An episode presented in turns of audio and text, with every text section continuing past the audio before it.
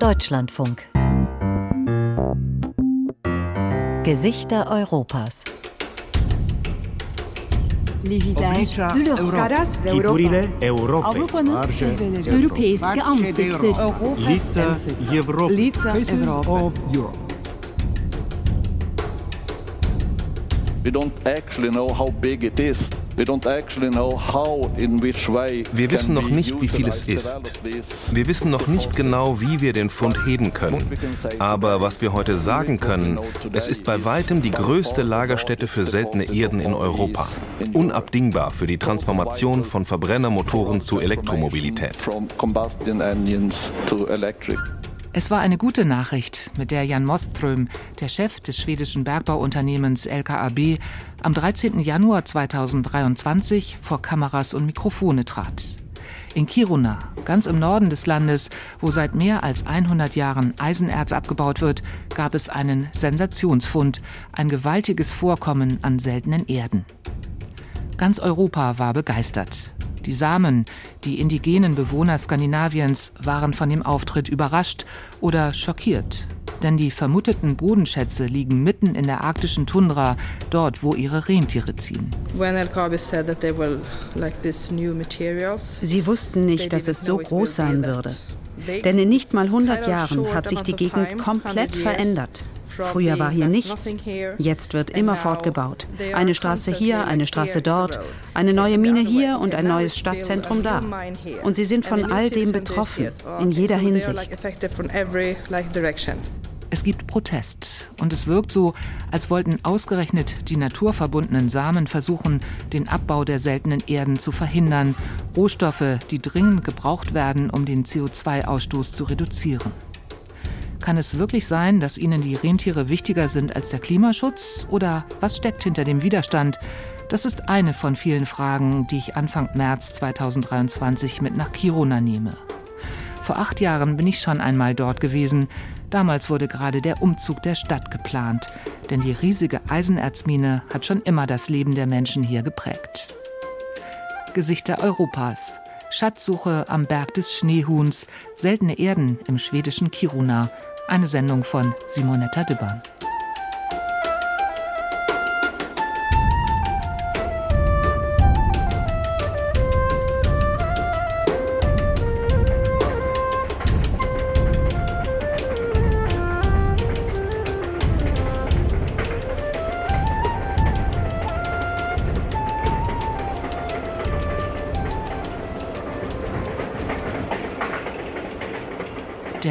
Nachtzug braucht 15 Stunden von Stockholm nach Kiruna, knapp 1300 Kilometer Richtung Norden.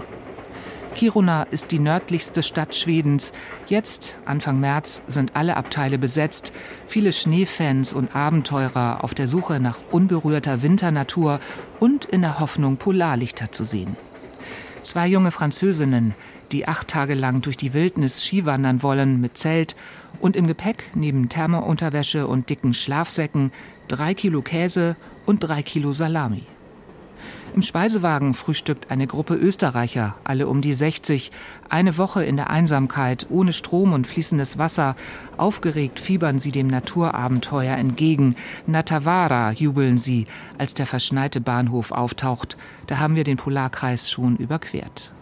Bis Kiruna sind es noch einmal zwei Stunden. Pünktlich um 9.14 Uhr kommt der Zug an. Viele Gleise, aber kein Bahnhof. Der wurde vor einigen Jahren abgerissen, damit die riesige Eisenerzmine weiter ausgebeutet werden kann.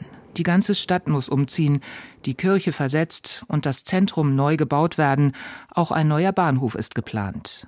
Jetzt, im März 2023, stehen hier nur ein Container und ein kleines Wartehäuschen für den Bus.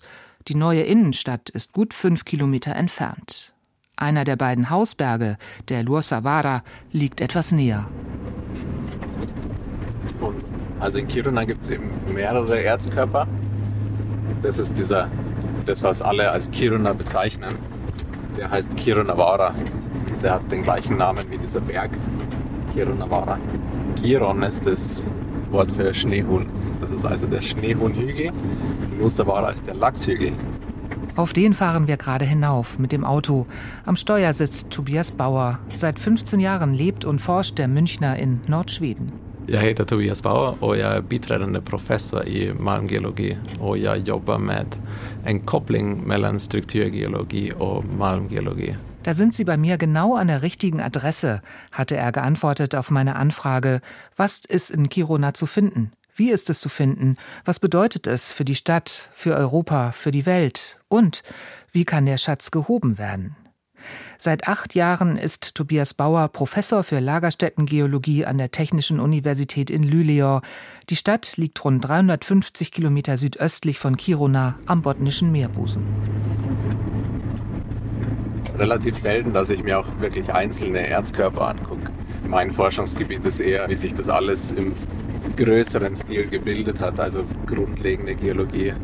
41 Jahre alt ist er, klein und drahtig, wacher Blick, in dicker, knallblauer Daunenjacke. Er kennt die Gegend um Kiruna gut, ist viel im Gelände unterwegs, in jeder Jahreszeit, bei jedem Wetter. Als Experte bei Probebohrungen, aber auch für seine Klettertouren in der Wildnis braucht er diesen Wagen, ein selbst ausgebautes Wohnmobil mit Allradantrieb. Damit kommen wir gut hinauf auf dem vereisten Weg. Von oben könnten wir den Ort sehen, wo der Schatz gefunden wurde. Das ist die Hoffnung.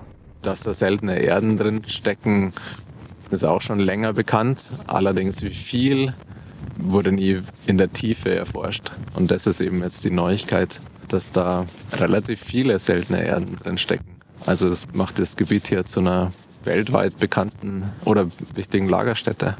Pergeia, ein alter Tagebau. Schade, dass die Sicht heute nicht so gut ist. Da fährt ein Eisenerz zu. Nee, das ist irgendein anderer Gütertransport. Die Eisenerzüge sind deutlich länger und haben offene Wagen. Die haben bis zu, bis zu 70 Wagen.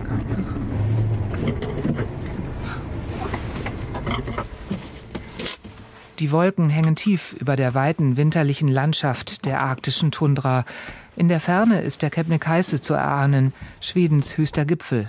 Der Wind bläst. Soll ich vielleicht kurz die Geologie erklären? Das macht es einfacher. Das hier war vulkanisches Milieu vor 1,9 Milliarden Jahren.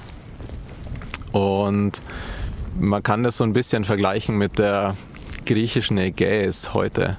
Das war also alles von, von Wasser bedeckt und da waren dann Vulkane.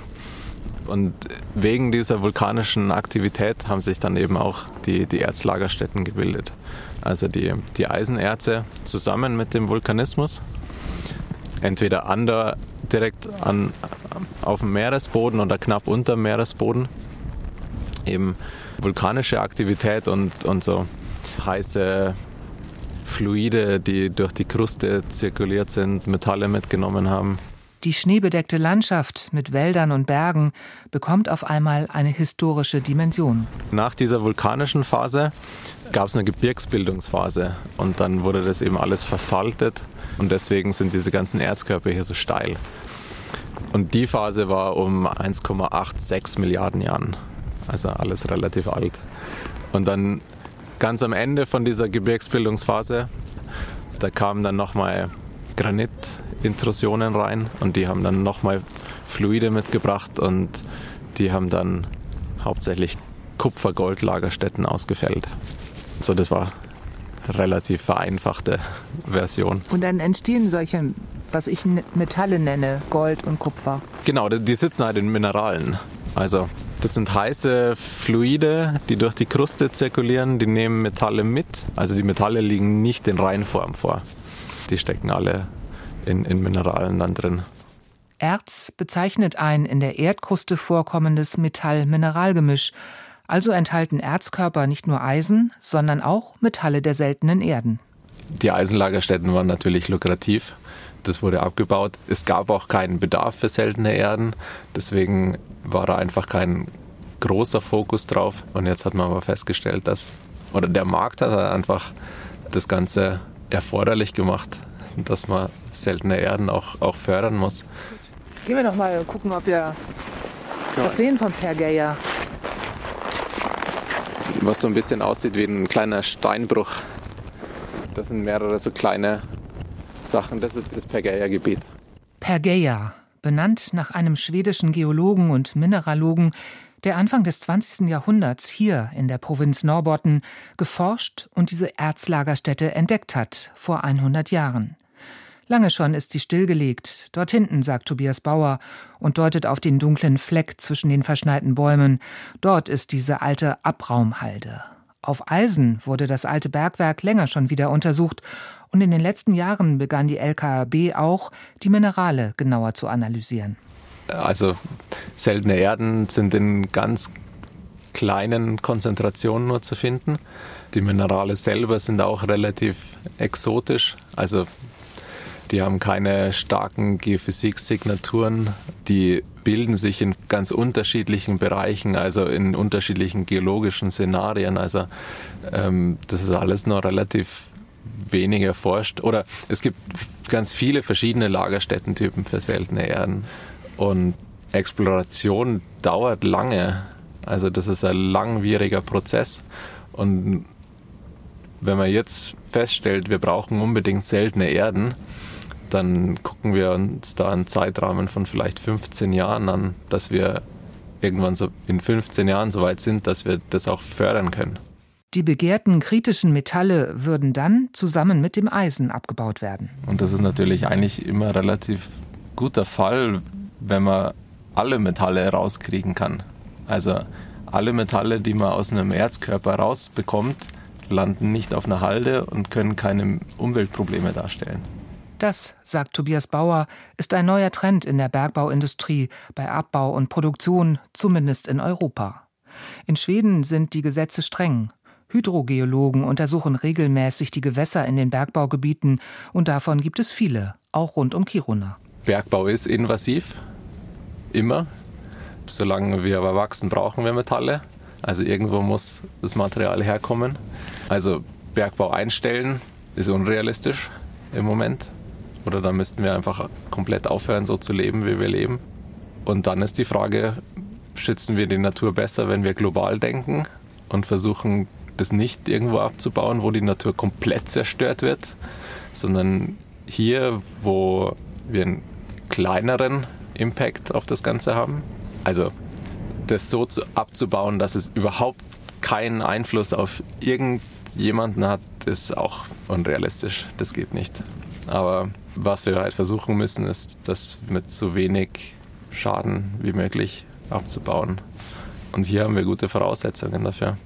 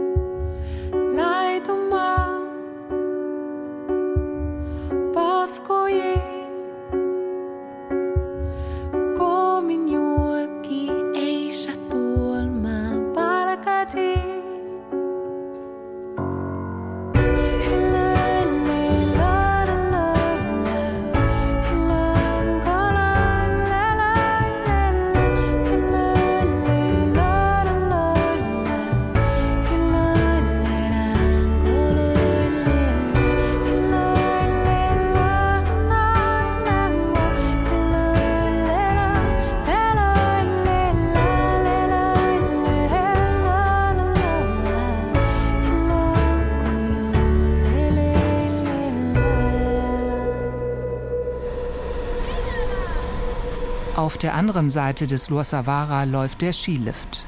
Ein paar Kinder toben den Hang hinunter. Die Eltern kümmern sich derweil ums Winterpicknick in den halboffenen Holzhütten mit Feuerstelle davor. Ich bringe Holz mit, hatte Lars Markus Kumunen versprochen. Das Feuer brennt schon, auf dem Grill liegen Würstchen, Kaffee gibt es auch. Ja, saamme Boris, mun Name Lars Markus Kuhmonen, mun olen Gabnaere ja Orro Gerunis. Lars Markus Kumonen ist Same. Einige Jahre hat er mit Frau und Kindern in Stockholm gelebt. Erst vor kurzem ist er wieder nach Kiruna gezogen. Sein Bruder Per Martin ist nie weggegangen.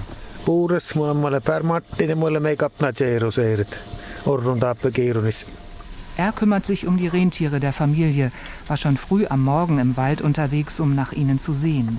Dort unten, sagt Per Martin und zeigt in Richtung Süden, da sind sie im Moment und es scheint ihnen gut zu gehen. Schwierig wird es erst, wenn es wärmer wird.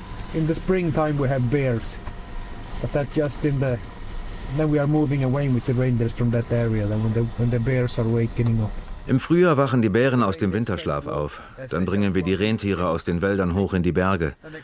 Aber sie können nicht einfach ziehen. Sie müssen durch Kiruna, durch die Stadt und durch die Mine. Sie verirren sich und kehren um. Manchmal sterben sie. Wir können versuchen, ihnen dabei zu helfen, neue Wege zu finden. Oder wir verladen sie in Autos und fahren sie hoch. Take them in cars, drive up them with cars or move up them. Bisher haben die Rentierhalter diese mühselige Arbeit mehr oder weniger klaglos hingenommen. Die Nachricht, dass in Kirunas Boden auch seltene Erden stecken, war für sie nicht neu. Bruskiert waren sie vielmehr von der Art und Weise, mit der die LKAB ihren Fund der Weltöffentlichkeit als Sensation präsentierte, ohne die samischen Gemeinschaften vorher einzuweihen. Wir waren wirklich sehr überrascht von dieser Nachricht über das Vorkommen in Pergeia. Heute ist kein gutes Wetter, aber sehen Sie, das Gabna Sameby ist genau in dieser Richtung und die Mine liegt mittendrin in unserem Sameby. Sameby. Das Wort ist schwedisch und heißt übersetzt Dorf der Samen, wobei ein Sameby gar kein Dorf ist, kein Ort also, wo Menschen zusammenleben. Sameby bezeichnet eine Wirtschaftsgemeinschaft von Rentierbesitzern und zugleich den Streifen Land, durch das ihre Tiere aus den Wäldern auf die Sommerweiden in den Bergen ziehen können. Um die nomadisch lebenden Ureinwohner Skandinaviens auf schwedischem Territorium zuordnen und verwalten zu können, hatte der schwedische Staat diese geografische Einteilung vorgenommen im Jahr 1886, also vier Jahre bevor die staatliche Minengesellschaft LKAB gegründet wurde. So they, uh, Insgesamt 51 Samebys gibt es in Schweden. Früher lebten hier im Norden nur Samen. Für uns ist es Sapmi, Land der Samen. Abzulesen bis heute an den Bezeichnungen der nordschwedischen Berge. Alle Namen sind ursprünglich samisch. Kirunavara, Luossavaara, Kebnekaise. Auch die einzelnen Samebys haben samische Namen. Die Familie Kumunen gehört zum Gabna Sameby. It's so old name, so I, yeah, I, know. I, I, have, I have heard that it means that, that the terrain is very up and down and it's very Gabner. Das ist so ein alter Name. Ich habe gehört, es bedeutet so etwas wie bergiges Gelände, ziemlich raue Landschaft. Und unsere Großmutter hat erzählt, dass es noch eine andere Bedeutung gibt. So etwas wie einschüchtern oder vertreiben. Wenn wir die Rentiere zum Beispiel von einem Terrain oder von einer Straße fernhalten wollen, dann machen wir das mit Gabner. Sie haben Angst vor Gabner und bleiben, wo sie sind. Aber leider stimmt das nicht. Wir haben die Mine hier und es gelingt uns nicht, sie von uns fernzuhalten.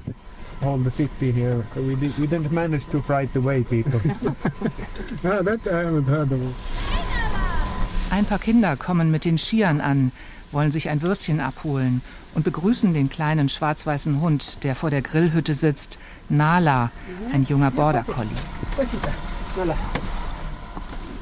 Die Rentiere sind zwar gezähmt, aber wild genug, um ihren eigenen Wegen und ihrem eigenen Rhythmus zu folgen. Sie müssen große Strecken zurücklegen auf der Suche nach Nahrung in der kargen Natur. Dass die Menschen sich der Lebensweise ihrer Tiere anpassen, ist ein wichtiger Teil der samischen Kultur.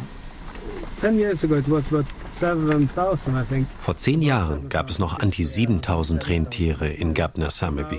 Jetzt sind es noch wie viele?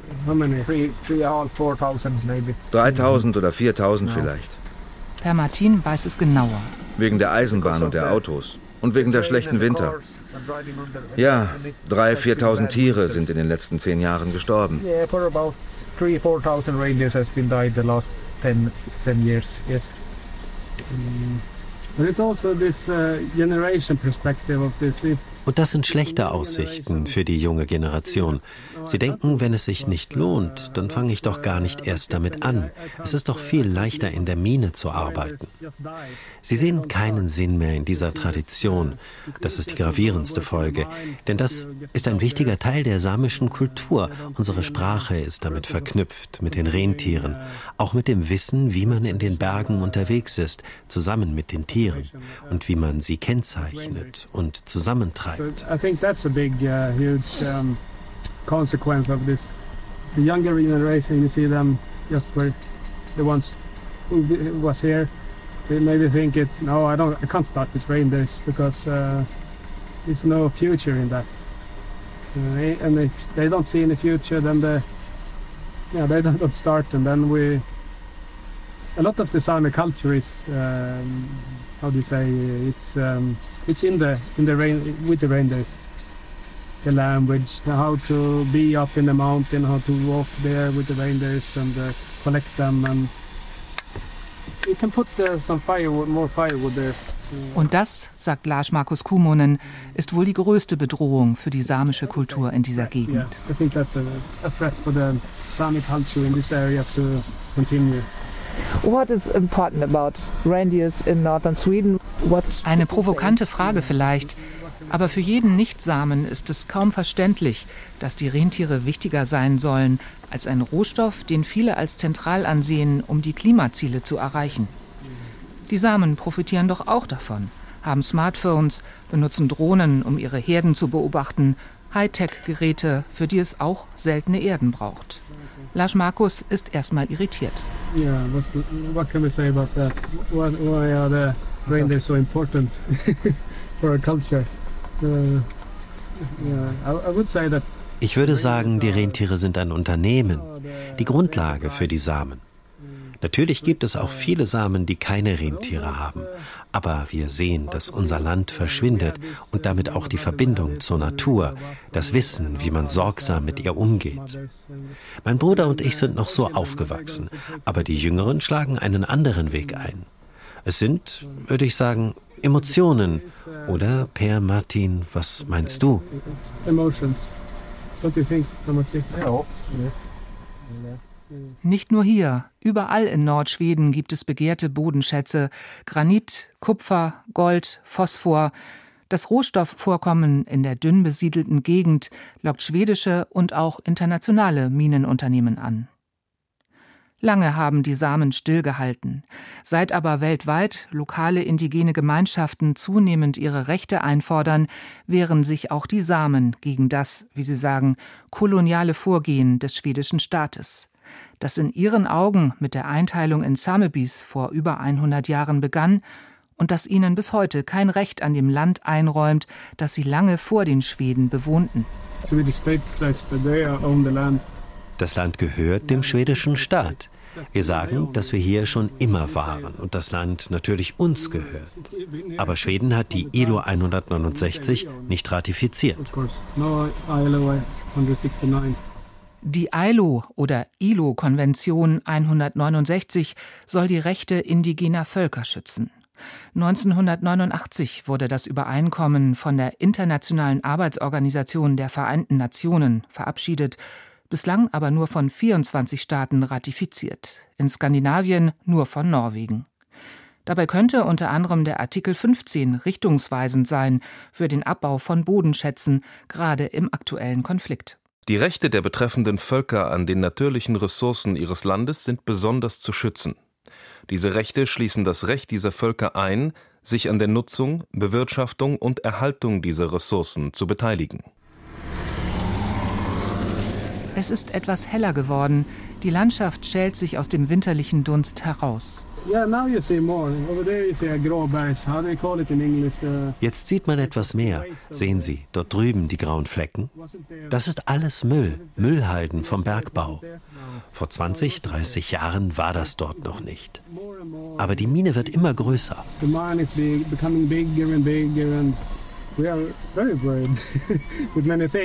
Und das macht uns Sorgen. Die Landschaft ist komplett zerschnitten, wie eine Salami. Und wenn Pergeie tatsächlich ausgebaut wird, dann geht das Land hier ganz kaputt. Zwar verspricht die Minengesellschaft, die Interessen der Samen zu berücksichtigen, und es gibt Gespräche, aber nicht auf Augenhöhe, sagt Lars Markus. I think, we in the village think that this rare earth element thing is just a way to get the Ich denke und wir in unserem Summerby denken, dass dieses Ding mit den seltenen Erden nur ein Trick ist, um, wie heißt es auf Englisch, die Genehmigung schneller zu bekommen. Das neue Bergbaugesetz. Im Moment ist das ein langer Prozess, aber sie wollen ihn verkürzen. Die LKAB fördert nach wie vor Eisen, aber natürlich waren sie erfreut, der EU mitzuteilen, dass wir hier auch seltene Erden haben und anbieten und produzieren können für den europäischen Markt, dass wir Russland und China also nicht brauchen. Das ist das, was wir vom Gabner Sameby glauben. Sie wollen den Genehmigungsprozess verkürzen, wir aber meinen, dass sie mehr Verantwortung übernehmen müssen für die lokalen indigenen Gemeinschaften in dieser Gegend. Und sie müssen mit uns sprechen, denn wir haben nur dieses Land.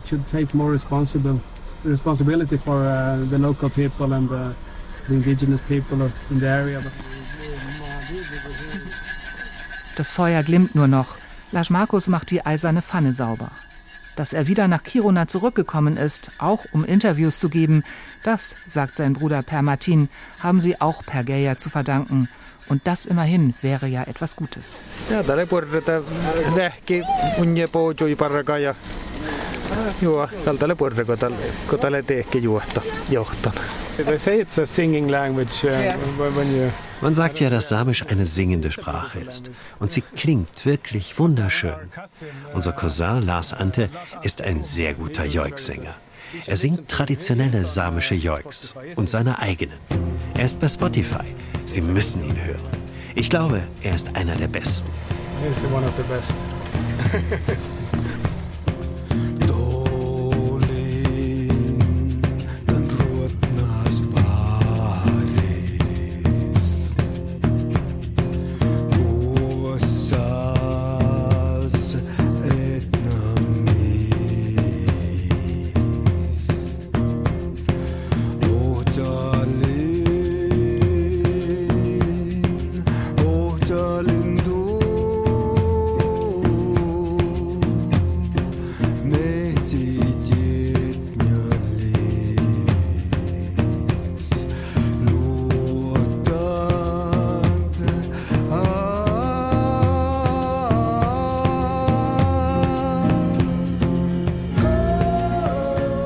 Meines Erachtens hätte das relativ wenig Einfluss auf die Oberfläche, wenn das unter Tage gemacht wird.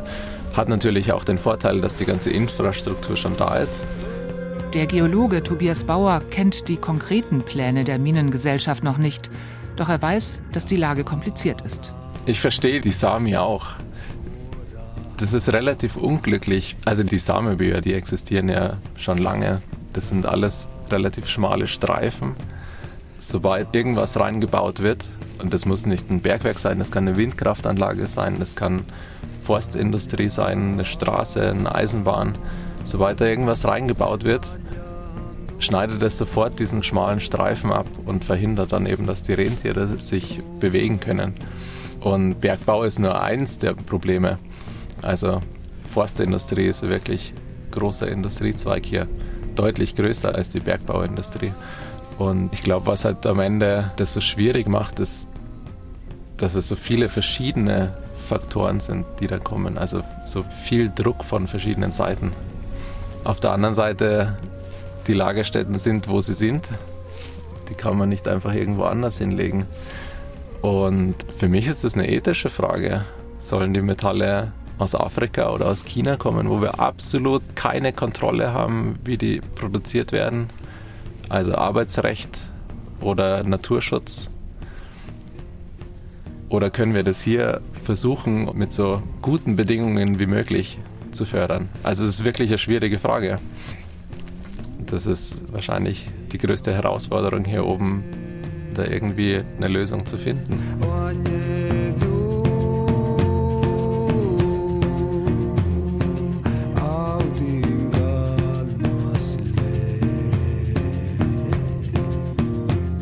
Very happy that we're able to welcome uh, the, the Commission here to the northern parts of, of Sweden. Ebba Busch ist zuversichtlich, dass Wildnis und Wohlstand sich gut vereinbaren lassen. Schwedens Ministerin für Energie, Wirtschaft und Industrie hat im Januar 2023 Vertreter der EU-Kommission begrüßt, natürlich in der Mine, 540 Meter unter der Erde. Mit dem obligatorischen Helm der Bergleute und im blauen Anzug der Minengesellschaft.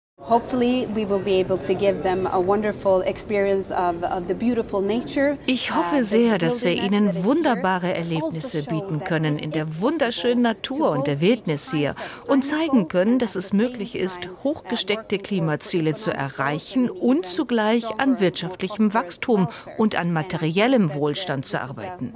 Ich denke, dass dieser Teil Schwedens beides sehr gut verbinden kann. Anfang des 20. Jahrhunderts hatte es schon einmal eine solche Aufbruchsstimmung in Kiruna gegeben, als die große Eisenerzmine gefunden wurde.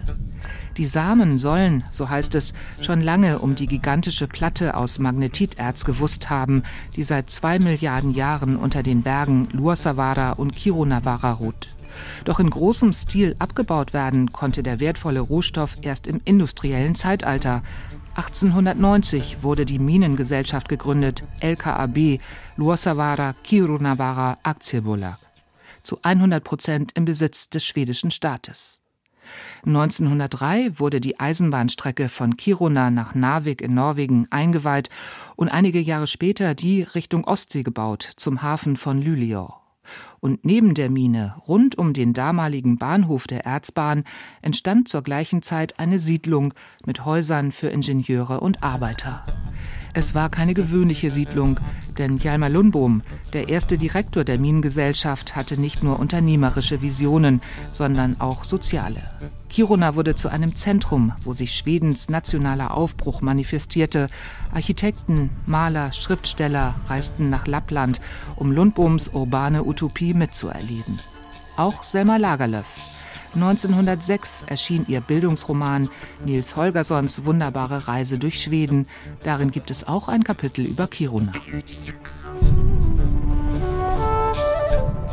Am westlichen Ufer des Luossa Jaure eines kleinen Sees, der viele Meilen nördlich von Malmberget lag, befand sich ein kleines Samenlager. Am südlichen Ende des Sees erhob sich ein gewaltiger runder Berg, der Kirunavara hieß und von dem man sagte, er bestehe fast nur aus Eisenerz. Auf der nordöstlichen Seite lag ein anderer Berg, der den Namen Luossavara trug, und auch er war ein Berg, der reichlich Eisen enthielt. Man war dabei, eine Eisenbahnstrecke von Gellivare zu diesen Bergen zu bauen. Und in der Nähe von Kirunavara wurde ein Bahnhof errichtet, ein Hotel für die Reisenden und viele Wohnungen für all die Arbeiter und Ingenieure, die hier leben sollten, wenn der Abbau von Eisenerz in Gang gekommen war. Es war eine vollständige Kleinstadt mit fröhlichen, angenehmen Häusern, und man errichtete sie in einer Gegend, die so weit im Norden lag, dass die verkrüppelten kleinen Birken, die hier den Boden bedeckten, ihre Blätter nicht vor dem Hochsommer aus den Knospen bekamen. Der Abbau von Eisenerz ist immer noch in Gang, und weil Eisen und Stahl nach wie vor gebraucht werden, muss die Stadt weichen und steckt mitten im Umzug. Die einstige Innenstadt wird gerade abgerissen, überall stehen Bauzäune und Abrissbirnen. Im neuen Zentrum und in den neu gebauten Wohnvierteln ist das Beben nicht zu spüren, das für manche der Herzschlag Kirunas ist. Jede Nacht um kurz nach eins wird in der Mine gesprengt. Das ist immer noch so, sagt der Busfahrer. Die blaue Linie fährt nur einmal am Tag quer durch die Stadt bis zum Werktor der Mine. Morgens um kurz nach fünf, um Viertel vor sechs ist Schichtwechsel. Doch der Bus ist so gut wie leer. Die meisten Minenarbeiter kommen mit dem Auto. An der Schranke stauen sich die PKWs. Jeder Fahrer muss seinen Chip an das Lesegerät halten, aus Sicherheitsgründen, damit er oder sie, inzwischen arbeiten auch viele Frauen in der Mine, im Notfall möglichst schnell geortet werden kann. Wenn es eine Explosion gibt oder, wie zuletzt im Mai 2020, ein Erdbeben. Inzwischen ist die Mine 1400 Meter tief, da wachsen die seismischen Spannungen. Minenbesuche sind trotzdem grundsätzlich möglich, doch leider nicht in dieser Märzwoche, antwortet der Leiter der Kommunikationsabteilung der Minengesellschaft. Wegen der Winterferien seien alle Ansprechpartner im Urlaub. Ob das stimmt oder ob die LKAB derzeit keine Pressebesuche wünscht, gar eine Nachrichtensperre verhängt hat, das lässt sich leider nicht klären. Immerhin gibt es regelmäßig Pressemeldungen auf der Website des Unternehmens über Pläne und Fortschritte auf dem Weg zum Abbau der seltenen Erden. Und immerhin war ich ja schon einmal unten im Bergwerk im Winter 2015. Kein Aufzug, kein Schacht. Die Einfahrt in die Mine ähnelt der in einen ganz normalen Straßentunnel. Es ist die größte Mine der Welt, die man mit dem Auto befahren kann. Kaum spürbar geht es bergab. Die Straße ist breit genug, den entgegenkommenden Lkw bequem passieren zu lassen. Ab und zu gibt es nummerierte Abzweigungen. Die Scheinwerfer des Autos werfen große Schatten an den rauen Felswänden. 540 Meter unter dem Berg. Es fühlt sich immer noch nicht anders an als in irgendeinem Alpentunnel. Seit Oktober 2022 wird auch tagsüber gesprengt. Allerdings in kleinerem Stil, nicht um Erz abzubauen, sondern um das Vorkommen an seltenen Erden überhaupt erst erforschen zu können. In 900 Metern Tiefe wird gerade ein neuer Tunnel gebaut, sechs mal sechs Meter Richtung Norden, Richtung Pergeia. Es geht langsam voran, 4,52 Meter pro Tag, 100 Meter im Monat, insgesamt sind es acht Kilometer Tunnelstrecke. Es wird also sieben Jahre dauern, bis Pergeia und damit das Gestein mit den seltenen Erden unter Tage erreicht sind. Bisher hat die LKAB nur eine Erschließungskonzession. Die eigentlichen Bohrungen, mit denen der Erzkörper dann genauer untersucht werden kann, können erst beginnen, wenn die Abbaugenehmigung erteilt ist. Das sind Geologen von der Industrie dabei. Meine früheren Studenten, genau. Tobias Bauer, der Geologe, dieses Mal sitzen wir in seinem Arbeitsraum in Kiruna, ein karg eingerichtetes Büro im Gebäude der LTU Space University, der Außenstelle der Technischen Universität Luleå für den Studiengang Raumfahrttechnik. Naja, man guckt sich an, was das für Gestein ist, was für Minerale drin sind. Man kann diese Brüche messen. Oft sind die ursprünglichen Gesteine dann durch diese Fluide chemisch verändert worden. Das guckt man sich an. Also man guckt sich hauptsächlich an, welche Minerale drin gewachsen sind. Dann werden Proben genommen davon. Dieser, das sind ja solche Kerne und die werden dann halbiert, also der Länge nach halbiert. Dann bleibt die eine Hälfte drin und die andere Hälfte in Intervallen werden zum Pulver gemahlen und dann werden die chemisch untersucht im Labor. Dann kriegt man da das komplette Spektrum was drin ist. Da kriegt man dann zum Beispiel auch die, die Metallgehalte ähm, geliefert.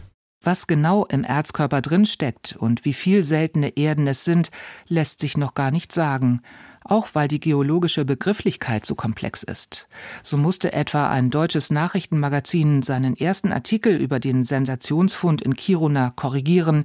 Nicht eine Million Tonnen von seltenen Erdoxiden werden vermutet, sondern eine Million Tonnen Mineralressourcen, die selten Erdoxide enthalten. Erst wenn die Erforschung abgeschlossen ist, kann der Abbau des Gesteins beginnen. Ich war vor ein paar Wochen in Stockholm auf einer Konferenz und habe die Frage gestellt bekommen, in welchem Grad Schweden selbstversorgend sein kann in diesen kritischen Metallen. Und meine Antwort war gar nicht, weil wir nichts produzieren. Im Moment gibt es kein einziges Projekt, das kritische Metalle produziert. Definitiv haben wir das verschlafen. Das war politisch nicht gewollt. Bergbau ist schmutzig und die anderen Länder haben billig produziert. Das soll sich ändern. In Luleå wird gerade ein neuer Industriepark geplant, um die seltenen Erdmetalle zu produzieren. Mit Hilfe von Chemikalien sollen dort die Metalle von dem restlichen Gestein getrennt und extrahiert werden.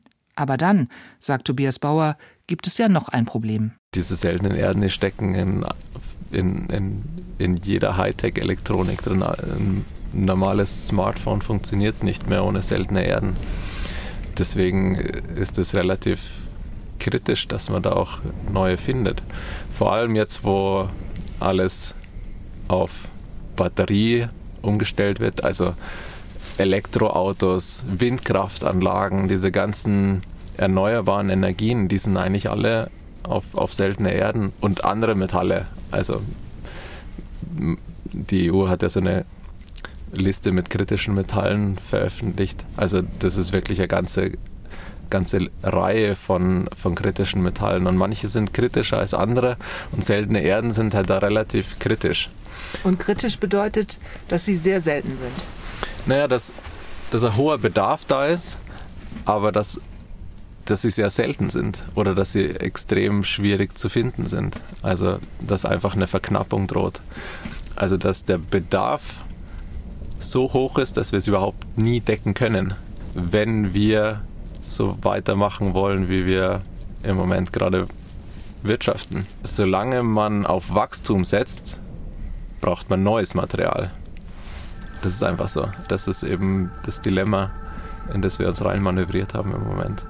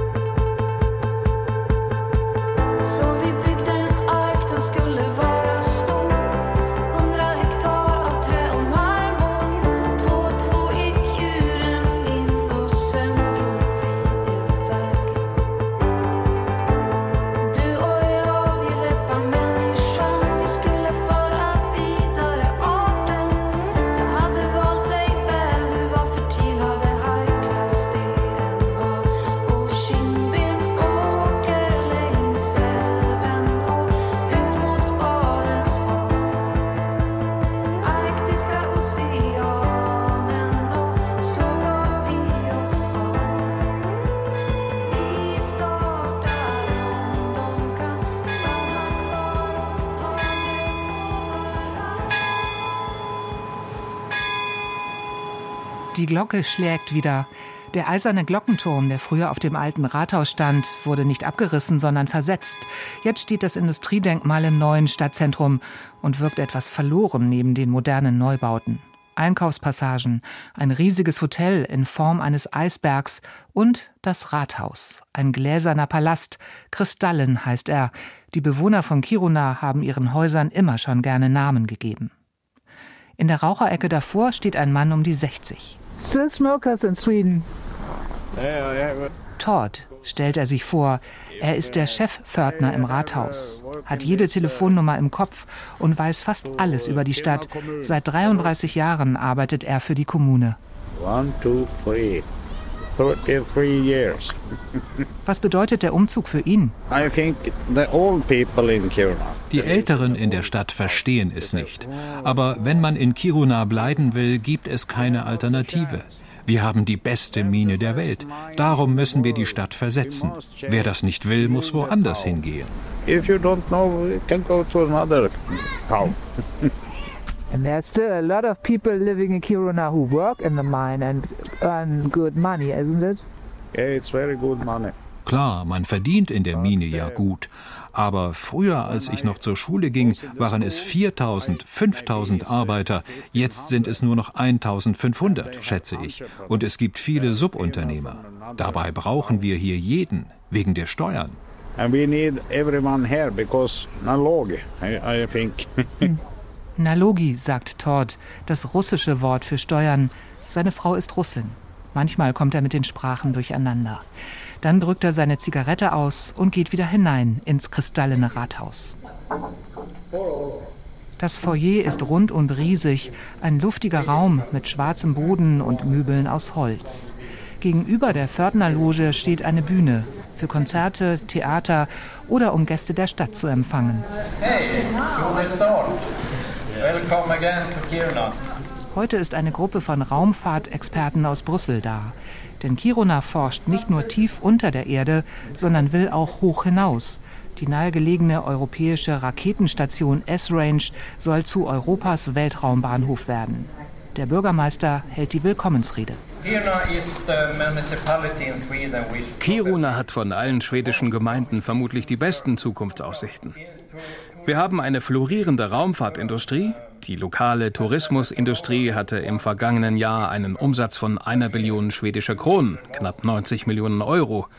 Und die Wirtschaft wächst seit Jahrzehnten, dank unserer erfolgreichen Minengesellschaft. Mats Taveniku, Sozialdemokrat. Seit Dezember 2022 ist er im Amt. Ein jungenhafter Mann, dabei ist er Anfang 60. Immer wieder dreht er sich um zur Leinwand. Da läuft die PowerPoint-Präsentation mit lachenden Kindern und fröhlichen Senioren. Kiruna soll die beste Schule Schwedens haben im Jahr 2027.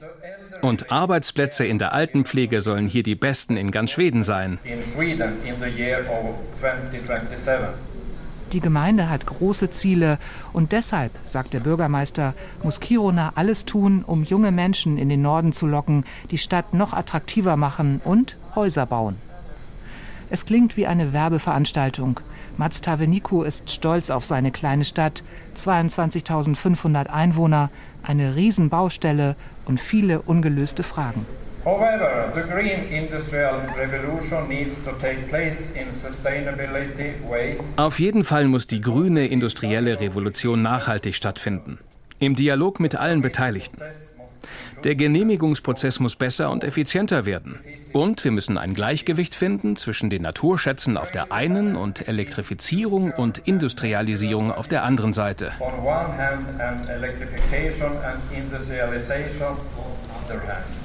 Er selbst balanciert zwischen Optimismus und Groll. Wird fast etwas ärgerlich. Wie sollen sie das alles schaffen? Kiruna hat die zweitniedrigsten Steuereinnahmen von ganz Schweden. Wenn Kiruna nur ein halbes Prozent von dem Gewinn bekommen würde, den die LKAB jedes Jahr macht, hätten wir zusätzliche 600 Millionen schwedische Kronen für Investitionen. Im vergangenen Jahr musste eine unserer größten Schulen schließen, weil wir zu wenig Lehrer haben. Zu wenig Lehrer, weil es zu wenig Menschen gibt. Und obwohl Kiruna eine der größten Gemeinden der Welt ist, mit 20.000 Quadratkilometern Fläche, gehört der Kommune nur ein Bruchteil davon nicht einmal 0,2 Prozent. Die Infrastruktur, die wir brauchen, um Satelliten ins All zu schießen, ist noch längst nicht finanziert. Und wir brauchen dringend neue Bahnverbindungen für den Erztransport wie auch für den Personenverkehr. Das, sagt der Bürgermeister von Kiruna, sind die größten Herausforderungen seiner Stadt. Und dann lächelt er wieder. The possibilities we have here in Kiruna doch die Möglichkeiten, die wir hier in Kiruna haben, übertreffen diese Herausforderungen um das Vierfache.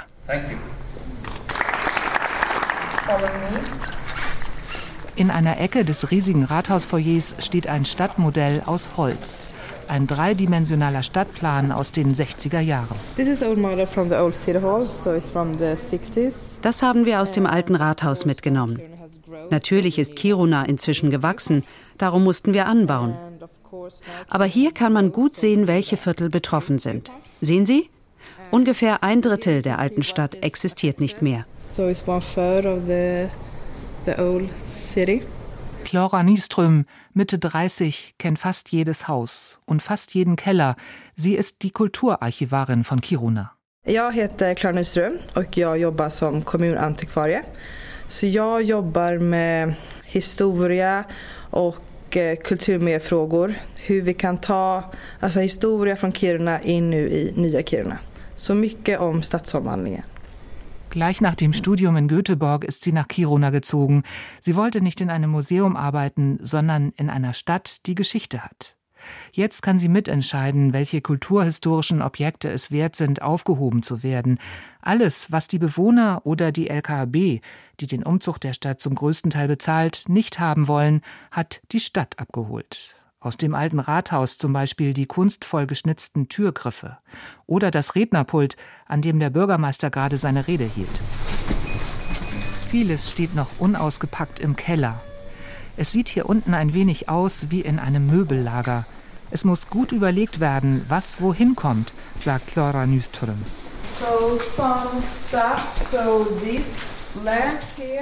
Diese Lampe hier zum Beispiel, die hing im Fedor, früher das Hotel der Stadt. Ein samischer Künstler hat sie entworfen und gebaut, und es war klar, dass wir einen neuen Platz für dieses wertvolle und kulturgeschichtlich wichtige Stück finden müssen. Wir haben sie dem neuen Scandic Hotel angeboten, die wollten sie nicht. Jetzt kommt sie in unser neues Kulturzentrum.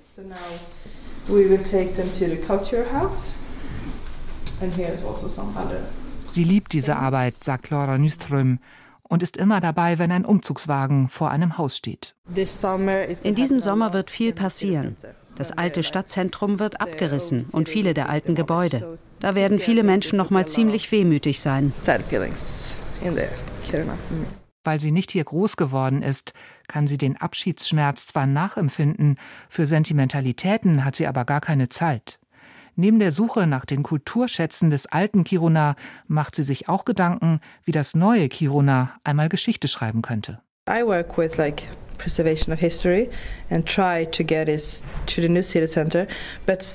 Ich möchte, dass auch das neue Stadtzentrum wieder ein Spiegelbild seiner Zeit ist, so dass man in 40 Jahren sagt, Oh, das ist toll, das ist so 2020.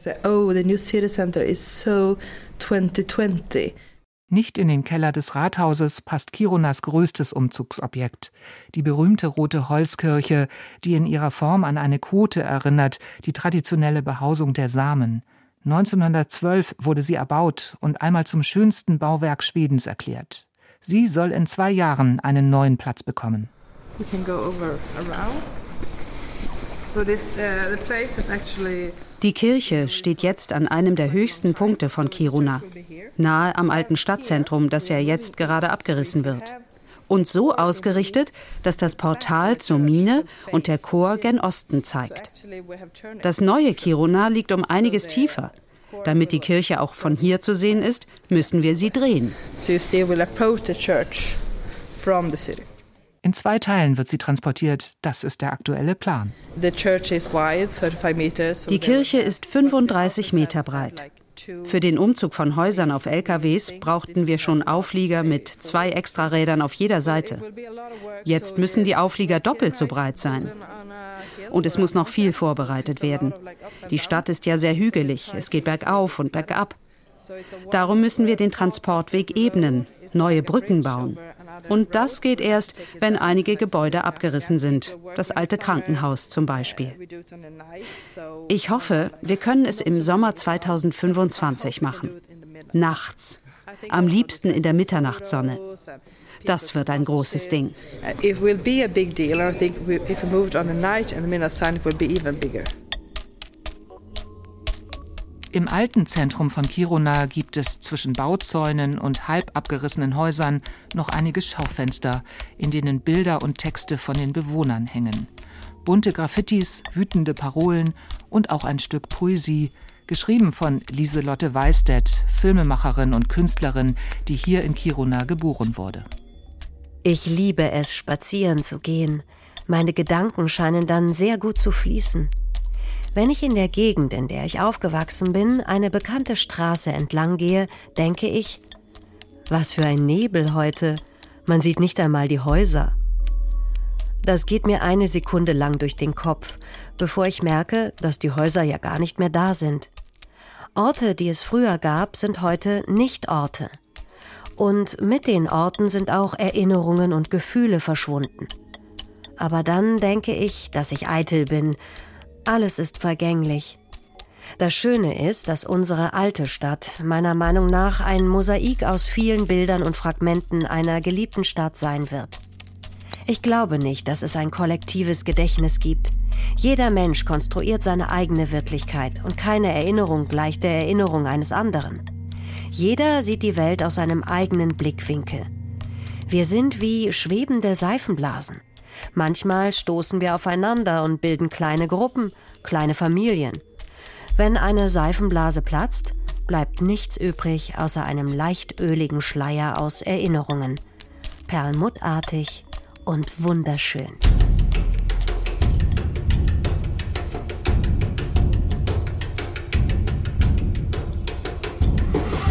Schatzsucher am Berg des Schneehuhns. Das waren Gesichter Europas aus dem nordschwedischen Kiruna. Eine Sendung von Simonetta Dibbern. Ton und Technik Benno Gromzig und Lukas Fehling. Redaktion Johanna Herzing. Eine Deutschlandfunkproduktion 2023.